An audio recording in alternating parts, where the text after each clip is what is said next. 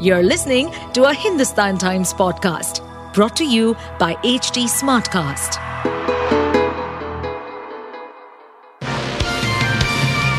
Hello, these are the top news for the day.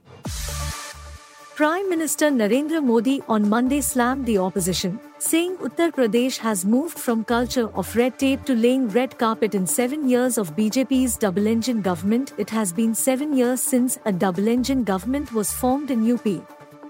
In the last seven years, the red tape culture in the state has ended and a red carpet culture has been brought here, the Prime Minister said at an event in Lucknow.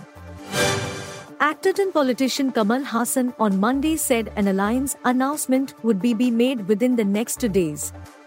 Interacting with reporters at Chennai airport, the Makkal Needhi Maiam leader discussed the preparations for the upcoming polls and expressed optimism about the good opportunity. In two days, I will meet you with good news. Works for the parliament election are going well and hoping for a good opportunity. Regarding the alliance will announce the decision in two days, Kamal Haasan said.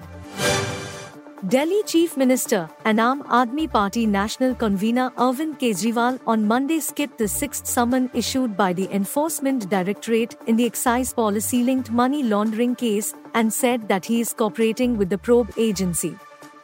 He further said that the probe agency should wait for the court's judgment before issuing any fresh summon. Team India's win in the third test of the series against England showed the prowess of India's young batting brigade. Yashasvi Jaiswal smashed a double century in the second innings. Debutant Sarfaraz Khan notched up brilliant half centuries across both innings. Indian captain Rohit Sharma was over the moon with the batting effort from the inexperienced lineup and had a brilliant reaction following the end of the test. Taking to his official Instagram account, Rohit wrote, Ye aajkal ke bacche, kids these days, comma stressing the young batter's aggressive mindset against a formidable bowling attack. Pakistan screenwriter, actor and director Yasir Hussain has criticized Indian television dramas and called them poison. In an interview with Something Hot, Yasir also criticized Pakistani television dramas and said that he doesn't want his son to join the entertainment industry.